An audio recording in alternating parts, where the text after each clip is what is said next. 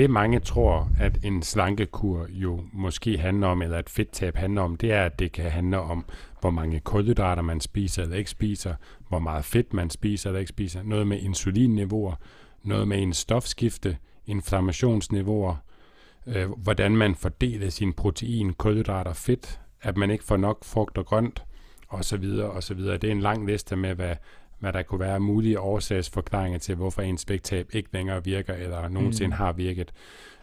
Og det vi jo så kan summere op, jo, som det de slankekurer har til fælles, det er, at velkommen til træningstimen. Træningstimen er for dig, der vil have mere viden om styrketræning og om kost. En podcast fri for bro science og quick fixes.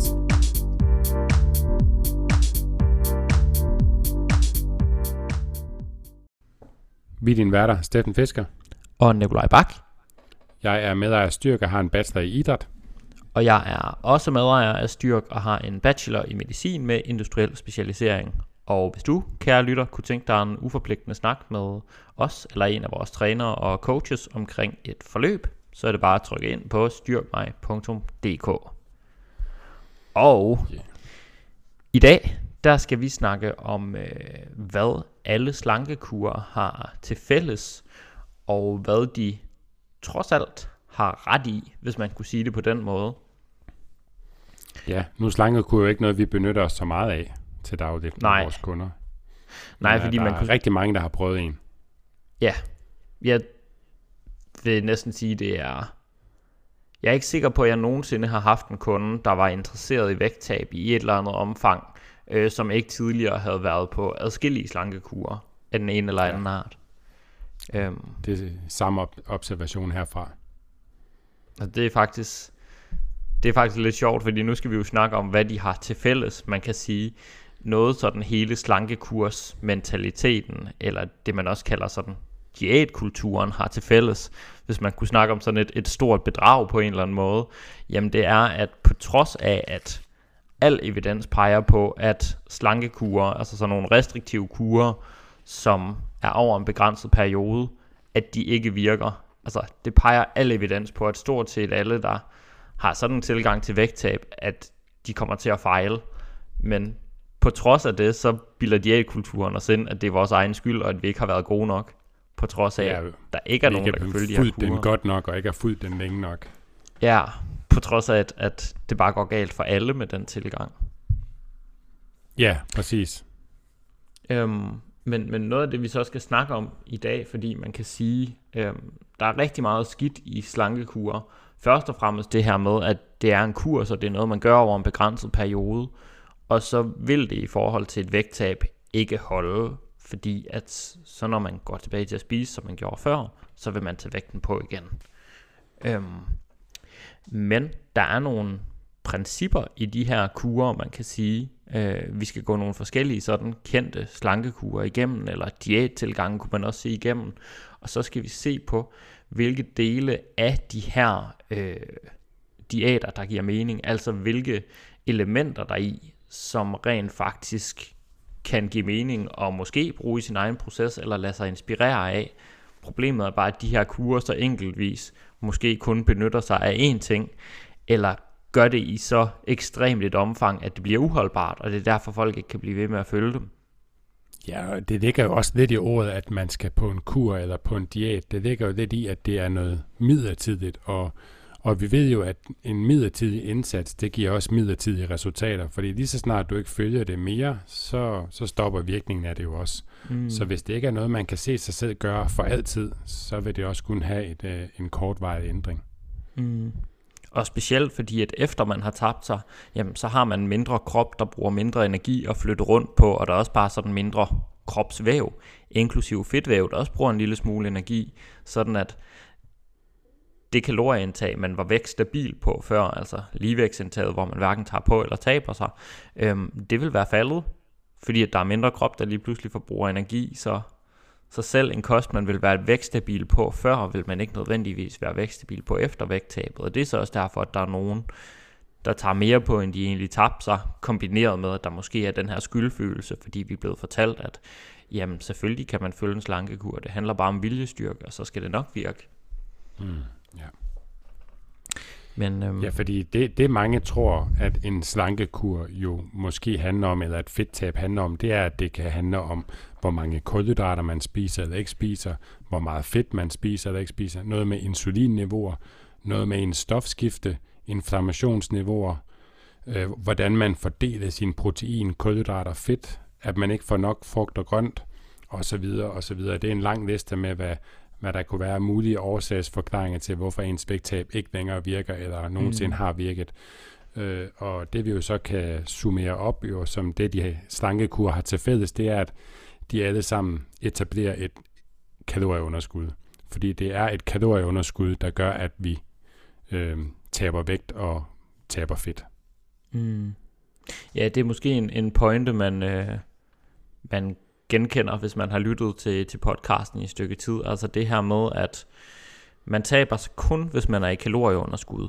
Og man kan heller ikke være i kalorieunderskud, uden at tabe sig. Mm-hmm. Det er der nogen, der tænker måske, fordi de føler rigtig lidt, at jamen, jeg spiser så lidt, jeg er i kalorieunderskud, men jeg taber mig alligevel ikke. Så har du ikke samlet set i et kalorieunderskud, og det kan der selvfølgelig være flere årsager til. Men de her kurer, de virker alle sammen, som du siger, og de virker kun i forhold til vægttab, når man rent faktisk er i kalorieunderskud. Yes. Og så bruger de forskellige principper til at prøve at skabe det her kalorieunderskud, og det er jo sådan noget af det, vi kan se nærmere på, hvilke af de principper giver mening, og hvilke gør meget sjældent sådan rent ernæringsfagligt. Og så har vi jo så kun udvalgt nogle kurer, der har en eller anden form for mening bag, eller i hvert fald har et eller andet princip, der kan skabe kalorieunderskud. Altså, hvor det ikke er sådan, for eksempel blodtype diæt, hvor at præmissen er, jamen, du skal spise du skal spise efter din blodtype, fordi det er 100% forkert, at det giver ikke mening at gøre det. Altså det svarer til at spise efter sit stjernetegn eller sådan noget. Så det er 100% bullshit. Men nu kan vi prøve at se på, okay, hvilke principper, og det kan godt være, at de er anvendt rigtig forkert i den her kur, men hvilke principper er det måske, du kan tage med videre i din egen proces, kombineret med nogle andre principper, alt efter hvad der passer til dig. Ja, det mange af dem også er til fælles, det er, at, og det er jo nogle af de principper, vi også skal uddybe, det er, at de på en eller anden måde fjerner et eller andet element af kosten, et eller flere elementer, og det er jo tit det, der er udfordringen, det er, at de fjerner det. Det er ikke sådan, at man begrænser det, men at man fjerner det. Og så kommer det der restriktive element ind i det, og det gør, at man ofte ikke kan holde det over tid, fordi at det, de fjerner, er typisk noget, der er ret essentielt at spise, og eller noget, der er lækkert at spise, som vi mennesker også gerne vil have en gang imellem. Så det der med at se på, okay, hvis det her så er et princip, jeg benytter mig af, så handler det om begrænsning. Altså måske skal jeg lidt ned på det. Det handler ikke om, at det her, det må jeg slet ikke spise, fordi så bliver det uholdbart. Præcis. Men lad os start from the top. Ja, lad os kaste os over listen. Det første er Nupo. Nupo-kuren, ja. Og det er de her måltidserstatninger, man drikker. Ja, altså princippet bag Nupo-kuren, det er jo måltidserstatning. Altså det, at man tager nogle måltider, og så erstatter man det med noget mindre kalorieholdigt. Og det kan jo på papiret give god mening. Det man skal være opmærksom på, det er bare, at det man erstatter med, det er mindre kalorietæt og eller mere mættende. Gerne begge dele, fordi at det hjælper ikke, hvis vi bare erstatter med noget, der indeholder færre kalorier, men samtidig mætter meget mindre, såsom flydende kost. Og det skal også være noget, der rent faktisk er tilfredsstillende nok til, at det er holdbart at gøre på den her måde. Så den der idé om bare at køre måltidserstatning på hele ens kost, altså nu skifter jeg hele min kost ud med måltidsshakes eller proteinshakes eller hvad det nu er, eller måltidsbarer, den giver bare ikke særlig god mening set i forhold til sådan et adfærdsperspektiv, hvor man ligesom siger, nu prøver jeg at ændre min adfærd et skridt ad gangen, fordi du kan ikke tage hele din kost og bytte den ud med noget andet og gøre det på lang sigt.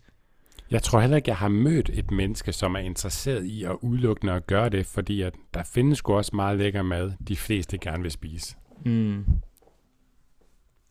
Og så kan man sige, Nupo bliver jo også markedsført som noget, man ikke skal være på resten af livet. Men spørgsmålet er så bare, om ikke det vil give meget bedre mening at prøve at starte med de her ændringer, i stedet for at køre og erstatte sin kost fuldstændig, for så bagefter at skulle vende tilbage til et eller andet, der stadigvæk vil være helt anderledes end det, du gør nu. Ja, præcis. Altså, så har man nok ikke arbejdet med de gamle vaner. Mm-hmm. Nej. Og så er det også vigtigt det her, når man snakker måltidserstatning, og se på, okay, jamen, giver det mening, at hele min kost skal være flydende, for eksempel? Det kunne godt være, hvis man kunne tage noget med fra tilgangen, at det kunne være noget med, det kan godt være, at om morgenen, hvor jeg normalt spiser rundstykker med smør og ost på arbejdet, som egentlig bare fordi de er der, og som jeg egentlig ikke synes er vildt lækre, det kunne godt være, at det gav mening, at man drak en smoothie om morgenen, for at få nogle færre kalorier og noget mere mæthed. Altså sådan kan måltidserstatning jo godt give mening. Men det der med at skifte hele sin kost ud med kaloriereduceret kosttilskud, det synes jeg ernæringsmæssigt og sådan adfærdsmæssigt, det giver sgu ikke særlig god mening. Nej, jeg har aldrig hørt om nogen, der har haft et vellykket vægttab med Nupo på længere sigt. Det er måske startet fint, men det er aldrig endt på den måde, som de ønskede det. Altså, de findes sikkert derude, fordi alt kan jo virke for nogen, men generelt for slankekurer, for dem, der virker for, så er der bare altid mange flere, som det ikke virker for på lang sigt. Ja. Men flydende kost har jo også sin fordel, at have et mellemmåltid og sådan noget, kan for mange det også give mening. Lige på vej hjem fra arbejdet om eftermiddagen eller et eller andet, kan det godt give mening at have et eller andet nemt tilgængeligt, og som der ikke kræver, at man sætter sig ned og spiser med kniv og gaffel eller og så videre. Så det kan give mening på enkelte tidspunkter for nogen, men den fulde, komplette måltidserstatning giver bestemt ikke mening. Og så kan man jo også snakke om, fordi der er en rigtig god pointe i det her med, okay, jamen et flydende måltid kan faktisk give god mening, som du siger, men så kunne man også kigge på, vil det ikke give bedre mening, at det måske så var et måltid af en blendet frugt og grønt, og måske noget proteinpulver, eller skyer, eller whatever, altså hvor det rent faktisk var i gåseøjne, noget af det var rigtig mad, og ikke bare ren pulverkost og tilskud. Ja, noget med noget mere mæthed, måske noget mere næring. Men i forhold til det her med Nupo og nu skal jeg se, hvad vi har nemlig tidligere optaget en episode med det, hvor den hedder Slankepulver og lynkure, episode 88, hvor vi snakker lidt mere omkring det her med Nupo, så kan man også lige klikke tilbage og lytte til den. Ja, og de her pointer drejer sig selvfølgelig ikke kun om Nupo-pulver, det handler om måltidserstatningskurer i det hele taget. Jeg tror bare, at Nupo-kuren det er en, man er stødt på hos rigtig mange danskere. Det tror jeg også. Ja. Men lad os liste videre til nummer 2 på listen. Ja, liste videre på listen. Ja. Det er low carb, og så har vi skrevet parentes paleo. Ja, fordi vi snakkede så om, at skulle paleo have sit eget punkt på den her liste, men grundene til paleo, altså stenalderkost, virker, det er af samme grunde som low carb virker. Ja. Ja. Jeg ved heller ikke, hvor mange, der spiser stenalderkost længere. Nej, jeg føler lidt, det var populært sådan, for en 6-7 år siden. Ja, ikke også? Sådan lige sådan omkring 10'erne eller sådan noget, så lidt derefter, der havde det virkelig sin storhedstid. Ja, det havde det godt nok. Jeg har også selv testet det af i en periode, og sådan, det har det med at gøre, man tænker, det er altid godt at prøve ting på egen krop, så kan man også bedre udtale sig om det. Mm. Men mener de helt retarderede. Så gør jeg en blodtype diæt. Jeg tror måske også, at for nogen, så den her, sådan selve den her princip om sådan at spise, som urmennesket gjorde, den tror jeg faktisk, den har givet udslag i en ny diæt, der desværre er langt mindre ernæringsfagligt forsvarlig end paleo er, men den vender vi tilbage til sidst på listen. Ja. Ja. Lad os se på, altså low carb kan man sige, det ligger lidt i navnet, der har man skåret ned på kulhydraterne, og det er noget af det, der i forskningen ser ud til at virke lidt bedre end noget af det andet, men ikke fordi man skærer ned på kulhydraterne, men fordi at det, der typisk sker på, når man er på sådan en low carb kost, det er, at så spiser man mere protein. Protein mætter, protein er med til at bevare vores muskelmasse, og derigennem, at det er mættende, så kan det også være med til at reducere vores kalorieindtag, samtidig med, at man så jo har skåret nogle kulhydrater fra. Ja, fordi det der er jo med kulhydrater, og her snakker vi jo typisk stivelsesprodukter, ris, pasta, kartofler og lignende. Det er jo tit dem, man spiser, formentlig spiser mere af, end man måske har brug for, og tit er det også noget, der smager rigtig godt. Og når man ligesom går ind og fjerner det element, så fjerner man jo en stor del af ens daglige kalorieindtag. Ja, og typisk så sker der også det på low carb diæter, at folk de spiser mere frugt og grønt. Ja, kombinerer sammen med det, og det, ja. Og det gør jo så, at man har et stort kalorieunderskud. Ja, ja, så man kan sige, at erstatter man nogle stivelseskilder som pasta og brød og så videre med grøntsager og med protein, så vil de fleste opnå et kalorieunderskud, fordi at de spiser sig mere mætte for færre kalorier. Men det har bare ikke noget med kulhydraterne at gøre. Og ikke noget med insulinniveauet at gøre. Nej, det er meget, meget veldokumenteret. Og derfor ser vi også i store sådan videnskabelige forsøg, at hvis man tager low carb diæter og så kontrollerer for proteinindtaget, så er der ikke nogen forskel. Det er kun, når folk de rent faktisk spiser mere protein, fordi de er gået low carb, at der rent faktisk er en bedre effekt end på andre typer kost, altså såsom low fat. Fordi vi kunne tage low fat i samme punkt som low carb her og sige, jamen low fat det virker af præcis de samme årsager. Fordi at typisk når folk de skærer ned på fedtet, jamen så kommer de også til at spise mere protein, fordi de vælger måske mere mager proteinkilder. Og sikkert også noget mere frugt og grønt, fordi frugt og grønt, det er også fattigt på fedt. Yeah. Så low fat og low carb virker langt hen ad vejen af samme mekanismer. Altså de skaber begge to et kalorieunderskud selvfølgelig, men det sker også ofte gennem, at folk spiser mere protein og mere frugt og grønt, og derigennem får mere mæthed for færre kalorier. Og det virker akkurat. Det virker akkurat lige godt at skære på fedt og kulhydrater sådan set per kalorie. Måske en lille smule bedre på fedt, også fordi at fedt er det næringsstof, der mætter mindst per kalorie. Ja. Det får mig lidt til at tænke på... Det er det, der har det laveste mæthedsindeks. Ja, det er det. Eller fedtholdige fødevarer er dem, der mætter mindst. Ja, for der er 9 kalorier per gram, hvor der kun er 4 kalorier i protein og kulhydrat. Ja. Men det får mig lidt til at tænke på en undersøgelse, jeg mener, vi refererede til tidligere med en undersøgelse med det her med kulhydrat og kalorier, at hvis man faktisk går ind og matcher kalorierne, så kan man jo også se i studiesammenhæng, at man taber sig lige meget. Og det studie, jeg tænker på, det var, nu husker jeg ikke de præcise tal, men jeg mindes, at den ene gruppe fik 44% af sin daglige kost fra kulhydrater og faktisk primært rent sukker, sukkerarter, og den anden gruppe fik, tror det var 8% af sin daglige kost af kulhydrater. Og de tabte sig lige meget over den her periode, fordi at kalorierne ligesom var matchet til, at de skulle have det samme vægttab. Der er også lavet sådan store metaanalyser, der undersøger det. Det kunne tyde en lille smule på, at det faktisk virker lidt bedre, sådan marginalt bedre at skære på fedtet, fordi vores krop er mere gearet til at lære fedt som fedt, end den er til at lære kulhydrat som fedt. Og kulhydrat kræver lidt mere energi, sådan at fordøje og optage. Men de forskelle er praktisk irrelevante, vil jeg sige. Altså, så det handler bare om, hvad der er nemmest for en, og hvad der er mest realistisk at skære ned på. Men at fokusere på mere frugt og grønt og mere protein, det er en rigtig, rigtig god idé i forhold til vægttab.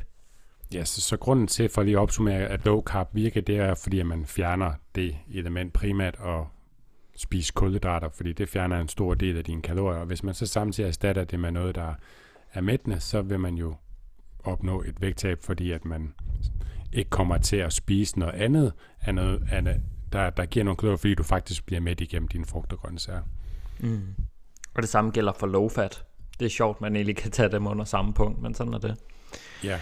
Men, og det der så er en af ulemmerne ved det, som jeg lige kommer til at tænke på, når jeg tænker tilbage til sådan paleo-tiden, det var ret udbredt inden for CrossFit.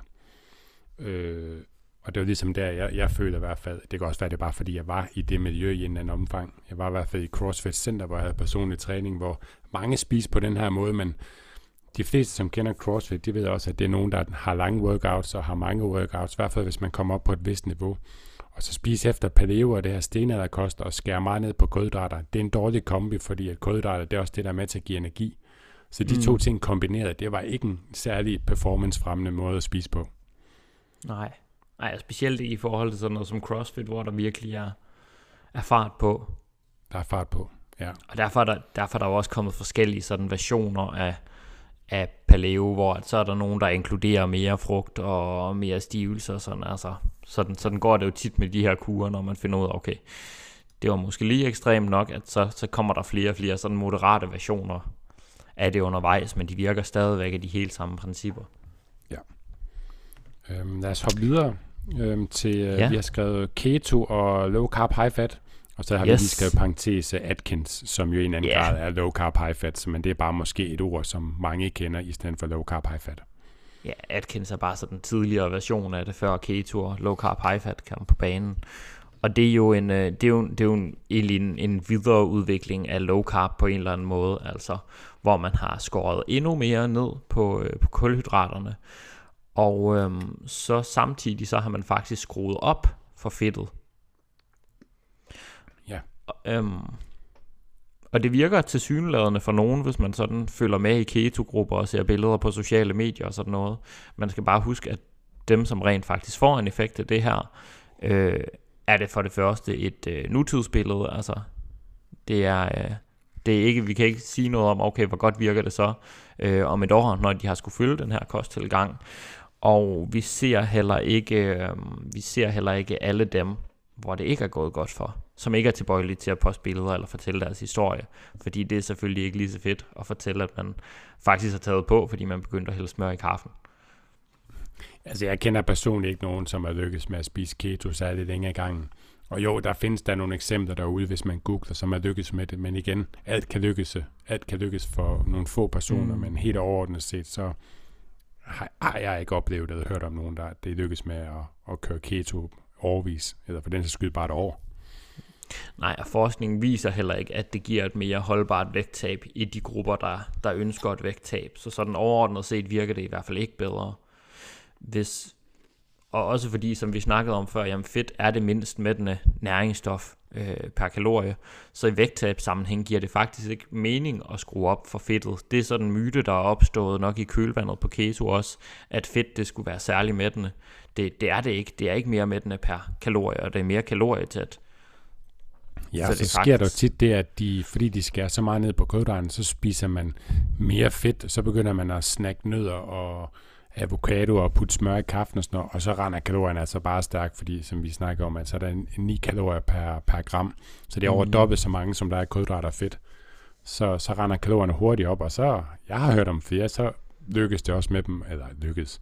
Så tager de faktisk lige pludselig mere på af det her, fordi at de får skruet tidsvarende op, fordi det bliver de nødt til for at blive mætte.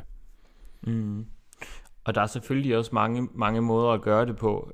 Morten Elsø og jeg, vi optog en episode af Detox Din Hjerne, der kun handlede om keto, som man kan finde derude, hvis man virkelig vil høre snakke om det her. Men man kan jo også sige, at det giver selvfølgelig bedre mening at spise keto, hvis det ikke er bacon og fløde og smør i kaffen, men at man får mere avocado og oliven og grøntsager i de mængder, man nu kan, og så videre. Der er forskellige måder at gøre det på, også rent sundhedsmæssigt. Men man kommer ikke udenom, at det her med at spise mere fedt, altså at øge mængden af fedt, man spiser, udover hvad man gør i forvejen, det giver ikke mening i vægttabssammenhæng. Nej, og så er der hele performance-delen, vi heller, altså i og med, at vi skærer mere ned på kulhydrat nu, når det er keto, fordi for at danne ketonstoffer skal vi absolut helst ikke have så meget kulhydrat, stort set intet.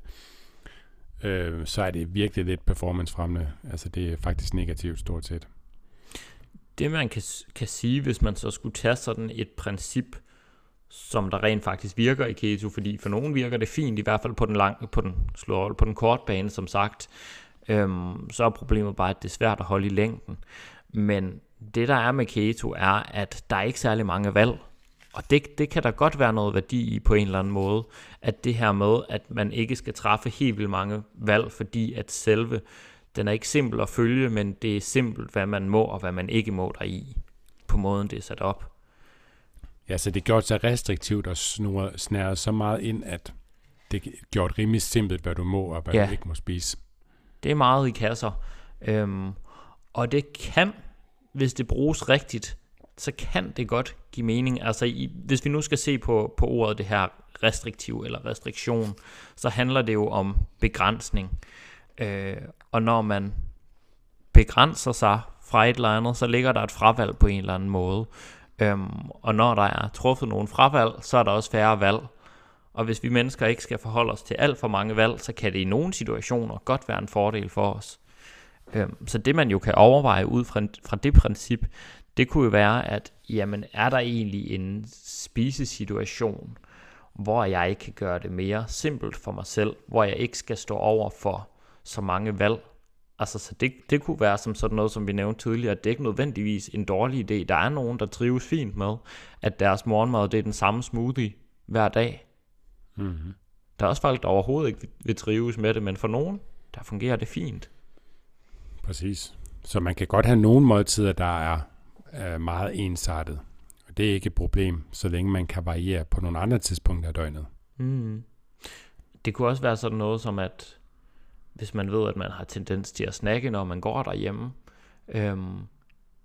så gør det nemt, hvis man ved, det er sådan lidt automatisk, man går og spiser noget, så stille frugt tilgængeligt, sådan at det, der er mest tilgængeligt, det, der er synligt for os, det er også det, vi automatisk kommer til at vælge på en eller anden måde, sådan at vi igen gør den der proces med at skulle træffe valget, gør den nemmere. Mm. Altså, der vil altid være aktiv valg og sådan bevidsthed omkring ens spisevaner, når man arbejder med dem. Men der er ikke nogen grund til at skulle bruge flere valg og mere bevidsthedsenergi på kosten, hvad vi nu skal kalde det, end højst nødvendigt. Mm. Der kunne sådan noget som at kigge på tilgængeligheden af det, som man nu har stående fremme, det kunne også give mening i den kontekst. Ja. Det er langt fra, hvad sådan keto-principperne er, men man kan sige det der med, okay, jamen, hvordan kan vi så rent faktisk bruge det her med ikke at skulle træffe valg omkring vores kost hele tiden? Kan man bruge det i en eller anden kontekst? Det kan man godt. Mm. Lad os hoppe videre til den næste, fordi at jeg kan se, at jeg har jo været så dum ikke at få opladet min computer helt og glemt opladeren på mit arbejde, men jeg har 17% strøm nu, så vi kan sagtens nå de sidste punkter. Det er godt. Den skulle helst ikke blive time lang, den her, selvom vi nok godt kunne. Nej. Men jeg tænker nok, det skal nå det. Det næste punkt, det har vi jo faktisk optaget en podcast, som tog næsten 2 timer omkring, så den kan vi jo lige kort løbe over, fordi at, der får man altså et uddybende svar i en anden episode. Mm. Og det er nemlig fasting. Ja, fasting. Og det findes jo i forskellige formater. Det kunne fx være 5-2-faste, hvor man har 5 dage om ugen, hvor man spiser... Jeg tror, man spiser nogenlunde det, man vil, og så har man 2 dage om ugen, hvor man så spiser maks 500 kalorier.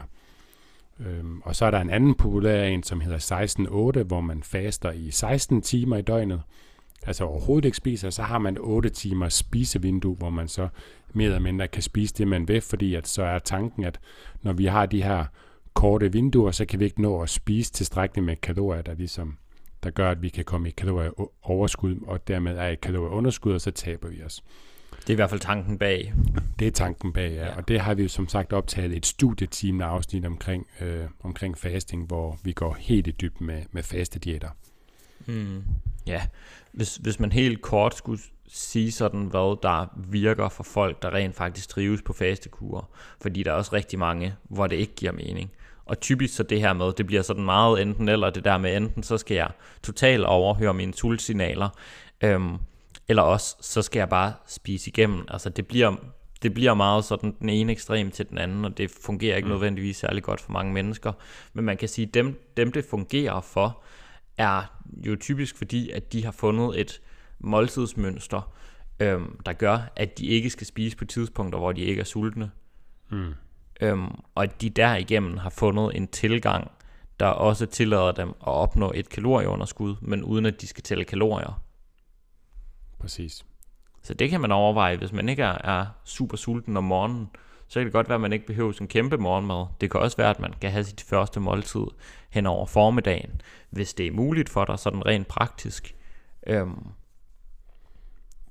Altså jeg synes, at det har nogle... Altså jeg har testet det med flere klienter, også på mig selv, i forhold til det aspekt, og tage den learning med, at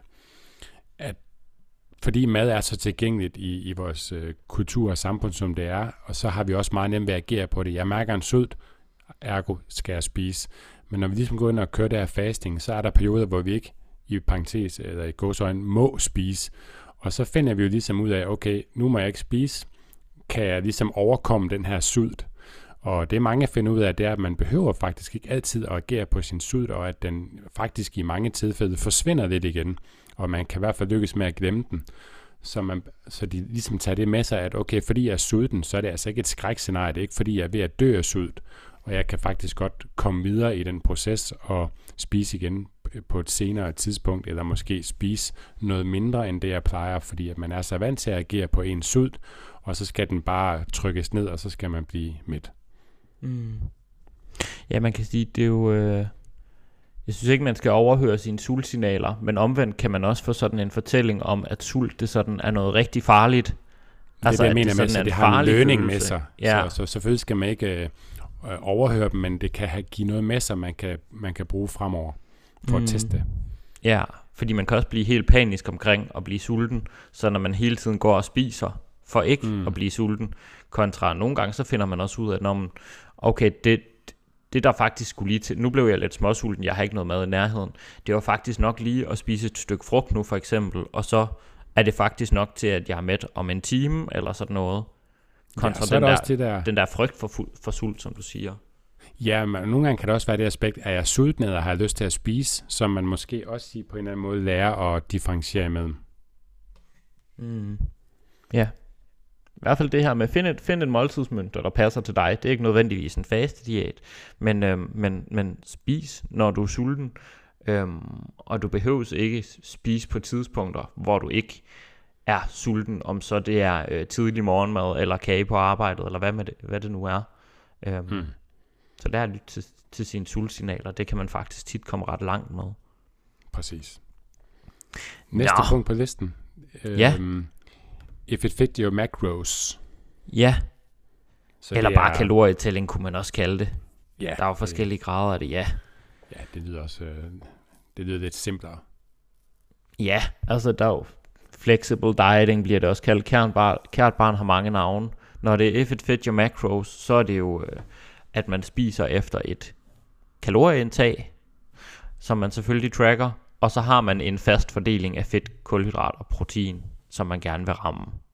Måske inden for sådan et interval, så det ikke er sådan helt præcis 150 gram protein for eksempel. Så kan det være, det så 140 til 160, alt efter hvordan man nu bruger det her. Ja. Ideen er jo så modsætning til fastekurerne, hvor man indtager færre kalorier ved noget andet, end at tælle kalorier. Det man gør ved alle de her kalorietællingssystemer, det er jo, at man vejer sin mad, og man måler den, og man udregner, hvor mange kalorier den indeholder, og så spiser man efter det. Og så er der forskellige grader af, hvor sådan, hvad skal man sige, hvor avanceret, i mangel af bedre ord, det er. Altså, om man bare tæller kalorier, om man tæller kalorier og protein, eller man tæller kalorier og fedt, kulhydrat og protein. Fordi det er klart, jo mere man skal tracke, jo mere begrænset bliver man også. Det er klart. Altså det...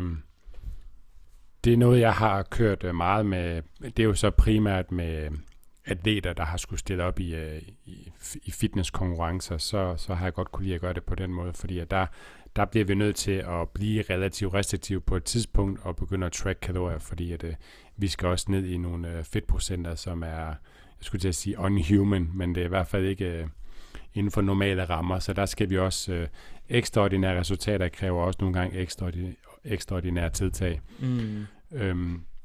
Så der har det været sådan noget flexible dieting, jeg også meget godt har gjort nyt af, og der har det været, vi skal ramme et bestemt antal kalorier, så vi sikrer, at man er kalorieunderskud.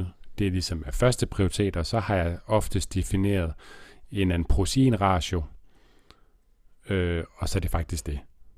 Ja. Fordi det også så sker der tit det, at hvis man gerne vil opnå mæthed inden for ens kalorier, og når man har et vist antal protein, så er jeg i hvert fald sikker på, at de får det i forhold til muskelopbygning og muskelbevarelse. Så begynder de automatisk at putte kulhydrater, eller hvad det hedder, frugt og grønt ind, for ligesom at få noget mæthed. Og så, hvad de så putter på af stivelse og fedt, det har jeg ladt stort set op til dem selv. Også fordi, som vi snakkede om tidligere, så er det faktisk... så det samlede kalorieindtag, der betyder noget, og proteinindtaget har også en effekt i forhold til vores muskelmasse og i forhold til vores mæthed. Derudover så de to andre faktorer er faktisk ikke vigtige, så den her if it fits your macros, hvor man skal måle alle sine makronæringsstoffer, den er for mange unødvendigt besværlig. Ja. Altså, at så som du siger, så giver det mening at se på kalorieindtaget og måske proteinindtaget. Mm. Der hvor det så går galt, det er jo så når, nu siger jeg almindelige mennesker i gåseøjne, de bruger sådan mere atletagtige tilgange, så som tracking, uden at det lige er det rette redskab for dem, og det er jo nok også tit det, der går galt i hele den her online coaching debat, hvor folk de måske kommer på noget meget sådan nøgtern kalorietælling, eller på sådan rigtig udspecificerede kostplaner, som bare ikke er lavet til at skabe adfærdsændringer med. Altså det er ligesom lavet til at få et her og nu resultat med. Og det kan det godt fungere rigtig godt til. For eksempel som du siger, en fitnessatlet, der skal stå på en scene. Mm. Men almindelige mennesker skal ikke nødvendigvis gøre det, som fitnessatleter gør. Nej, og så bliver det hele bare tal, og så kan man ikke putte noget i munden, uden at det skal tastes ind i en anden app. Og putter du noget i munden, uden det tastes ind i appen, så rammer den dårlig samvittighed, og så bliver det bare en ond cirkel. Mm. Så det bliver, altså det hele bliver bare data, hvis det er det, man kører med hele tiden, og det er for mange et rigtig stressende element. Ja, og det synes jeg, det er en super vigtig pointe, det der, at hvis man, fordi kalorietælling kan fungere for nogen, men hvis man kan mærke, at man får den der tanke om, at mad, det er bare data, det er bare en masse tal, og det er med til at bestemme, om jeg har spist godt eller dårligt, om maden er god eller dårlig, om jeg er god eller dårlig. Lige så snart man begynder at mærke de der tanker der, så er det et tegn på, at kalorietælling, det er nok ikke redskabet for dig. Og et andet tegn, du plejer at beskrive, det er, at hvis man ikke kan spise en sammenkogt ret uden at få stress, fordi der ved man ikke, hvad der er kalorier i. Hvis man ikke sådan kan tracke de enkelte ingredienser, fordi så bliver det alt for ufleksibelt. Fordi man kan sige på den anden måde, for nogen de får også nogle aha-oplevelser omkring, nå, men det gør det faktisk nemmere for mig at spise det, som jeg tidligere havde gjort forbudt, eller det, som var kalorietæt, og som jeg har svært ved at få passet ind i min kost, at så bliver det lige pludselig nemmere, fordi at den her bevidsthed omkring kalorier, det giver noget læring, og det giver nogle aha-oplevelser, som gør det nemmere at passe ting ind, så man kan sige på samme måde som, at altså, i min optik skal kalorietælling mere være et redskab til at give nogle aha-oplevelser omkring, at man godt kan spise mere frit, og godt kan spise nogle af de ting, man tidligere har forbudt, men hvis det på modsat vis bliver sådan et redskab til at inddele maden i god eller dårlig, så giver det bestemt ikke mening at benytte sig af. Nej. Men flere fordele og ulemper ved netop kalorietælling, det ved jeg, at dig og Camilla har haft en længere episode omkring, episode 147, hvor man kan gå tilbage og lytte til den for at få endnu flere pointers med i forhold til fordele og ulemper. Ja, der går vi meget mere i dybden med det her, sådan snakker om nogle tegn på, okay, giver det mening, giver det ikke mening, hvordan kan man bruge det, hvordan kan man ikke bruge det. Yes. Og det er slet ikke så præcis, som mange tror heller ikke, så det er også noget, vi dykker ned i der. Nu har jeg 10% strøm, så det passer med, okay. At vi kan nå de to sidste, fordi den næste, den bliver lynhurtig, fordi den er helt skudt. Ja. Det er suppekuren. Og nu har vi bare skrevet suppekuren, fordi det er lige meget, hvilken suppe det er, så er den lige dårlig. Ja. Igen det der aspekt, vi også snakkede om i forhold til Nupo, det her med at erstatte det med noget flydende kost, og hvem gider egentlig at spise suppe resten af livet? Det er nok de færreste. Ja, lad være med at hoppe på en kur, hvor du skal leve af suppe. Det man kan sige, hvis man kan tage noget med derfra, hvorfor suppekurer virker, jamen det er jo, at suppe er ret mættende, fordi vi ligesom bruger vand til at fortynde i gåseøjne maden med, prøvede jeg at sige. Man skal ikke fortynde en mand, det tror jeg, man kommer i fængsel for. Det lyder som sådan en syrebad, eller sådan noget, som mafiaen de bruger. Nå, det var popcornhjernen. Men noget af det, der er med til at øge mæthedsværdien i madvarer, det er, når de har et højt vandindhold. Det er for eksempel noget af det, som frugt og grønt har til fælles, det er, at der er ret meget vand deri, så det fylder meget for få kalorier. Mm. Så det der med, at for eksempel, hvis man er oversulten en aftensmad, lige drikke et glas vand, spise et stykke frugt, det kan give god mening. Man kan også, som for eksempel havregrød, der tilsætter man også vand for at få et mere volumøst måltid. Og suppe generelt kan jo være en lækre retter. Altså det kan man jo godt inspirere sig af, og en gang imellem lave sine rødfrugter til en suppe i stedet for, så bliver der lige pludselig et lækkert måltid der mætter rigtig meget og giver en stor volumen, for ikke nødvendigvis så mange kalorier. Men der er vi mere over i, okay, hvordan skaber vi mæthed på en måde, som rent faktisk også giver tilfredshed, fordi der er ikke nogen, der bliver tilfreds af at leve af suppe til hvert eneste måltid. Nej, tværtimod, og det man primært vil tabe i starten, fordi man opnår et ret stort kalorieunderskud, det er væske og muskelmasse, vil man jo også i høj grad registrere et tab af. Så hvis du på en eller anden måde, ud fra de her principper, kan finde en tilgang, der for dig giver god mæthed og god tilfredshed. Det er ligesom de to faktorer, vi overordnet set skal have til at spille. Mætheden for ligesom at skabe et tilpas kalorie. Underskud, hvis vi ser i forhold til vægttab, men samtidig hvor det mætter, og tilfredshed, at det rent faktisk er en kost, som du kan lide, og som du kan se dig selv følge, og som passer til dig. De to faktorer er enormt vigtige at tilpasse til hinanden. Ja, og det betyder ikke, at du ikke må spise suppe en gang imellem. Det smager fint. Jeg skal bare ikke leve af det. Nej. Nå, den sidste, Nikolaj, den ved jeg, du har glædet dig til. Jeg får lyst til ramen, når du sidder og snakker om suppe. Det skal godt. Vi snart ud og spise igen. Ja, det eller nej. Til. Hvordan siger man det der? Få. Okay, hedder det få? Ja. Jeg har spist det for mange gange til, at jeg ikke burde vide, hvad det hed. Ja. Nå, du er bare en ekstase, når du... Ja, nå, den sidste, Nikolaj, den får du lov til at præsentere, for jeg ved, du har glædet dig til at rante lidt på den. Ja, carnivore diet. Ja.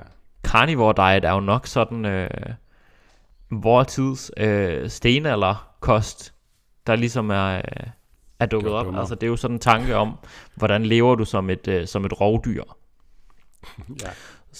Så den findes i sådan lidt forskellige afskygninger, nogle lidt mere moderate, og når jeg siger mere moderate, så er de stadigvæk enormt restriktive, fordi på carnivore diet, der spiser man intet eller meget lidt frugt og grønt, og så spiser man rigtig meget kød. Man lever faktisk af kød på den her diæt. Ja, og så findes der jo nogle forskellige underkategorier, 2,0 og 3,0, fordi de godt kan se, at den første version var fucked, og så begynder man lige så stille at sige, du skal nok lige have noget frugt og grøntsager til noget af det, og måske noget æg også, og så videre, og så begynder man lige ved at glide over i, at okay, vi skal spise varieret. Og det var jo også lidt det samme. Vi tager udgangspunkt i den etteren. Ja, vi tager lige udgangspunkt i den originale carnivore. Ja, yeah, og man kan også godt slå nogle af de andre ind over samtidig, fordi det, at man spiser et par stykker frugt, og så er det du må. Altså, det er jo...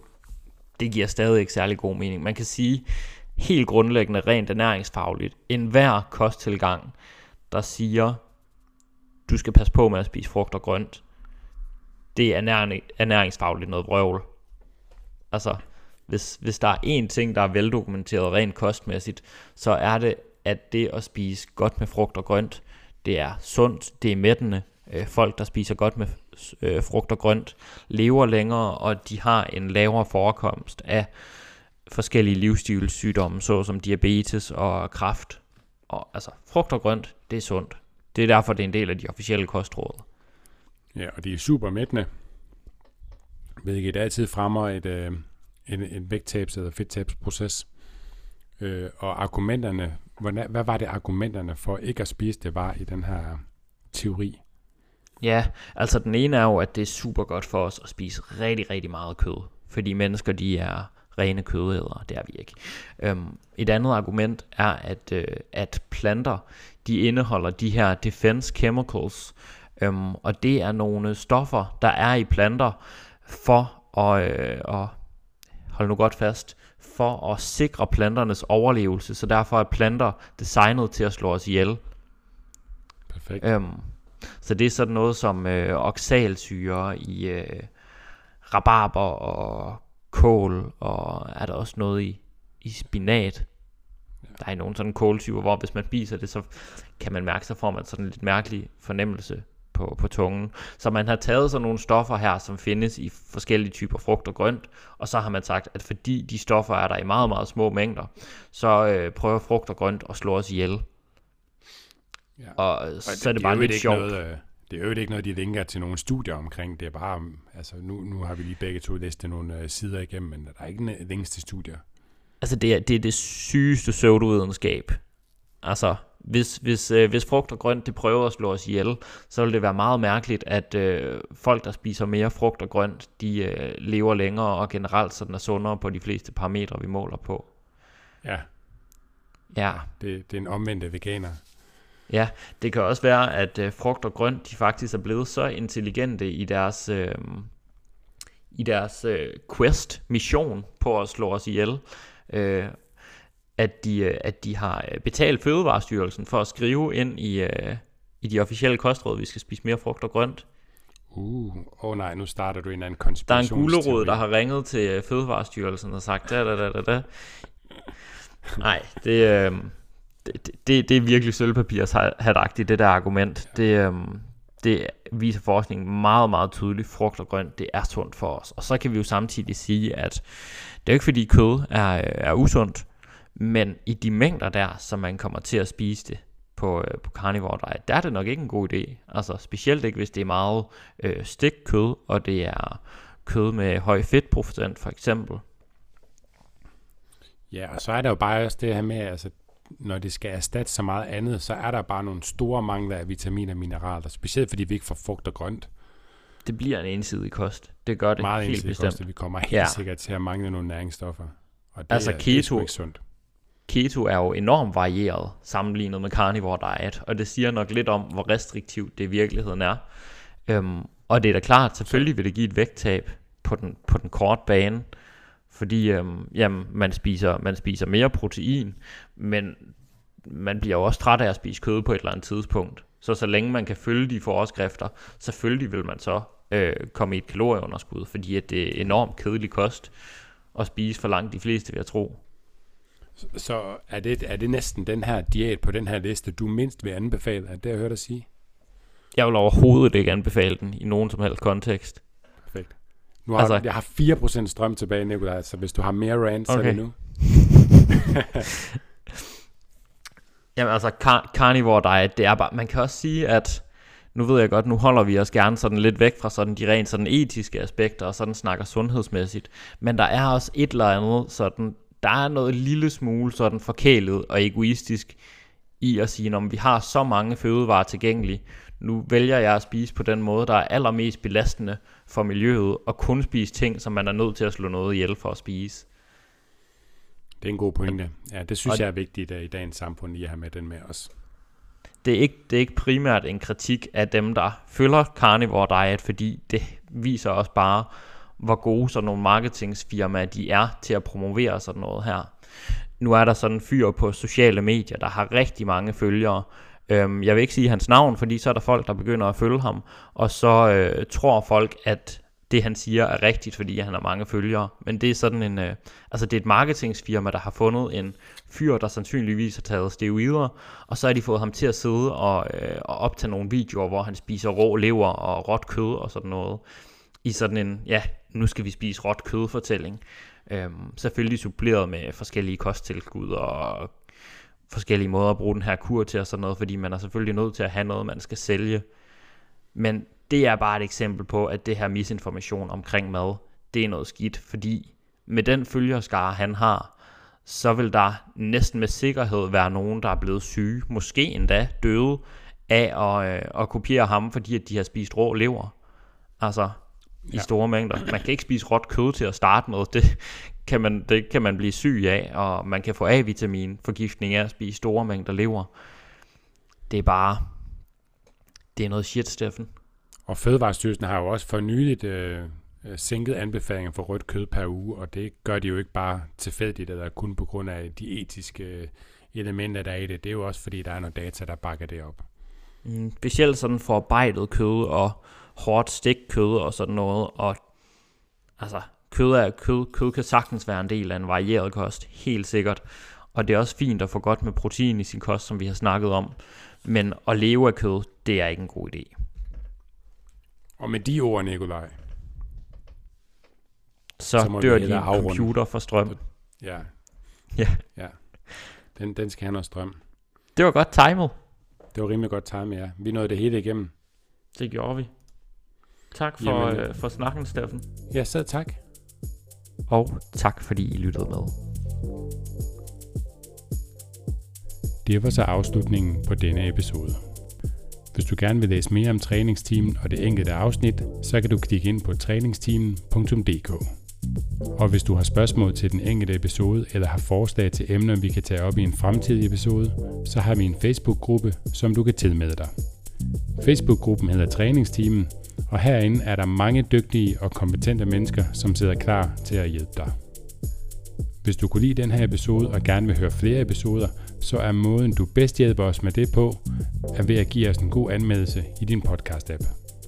Det tager ikke mange sekunder for dig, men det gør en kæmpe forskel for os og i udbredelsen af træningsteamen. Det er jo netop for dig og for jer, at vi laver træningsteamen. For vi brænder virkelig for at hjælpe så mange som muligt med deres kost- og træningsvaner. Og hvis du læser mere om Styrk og hvad vi ellers foretager os, så kan du klikke ind på styrkmig.dk eller følge os på Instagram under navnet styrk_dk. Nu er der vist ikke andet end at sige tak fordi du lyttede med. Vi høres ved.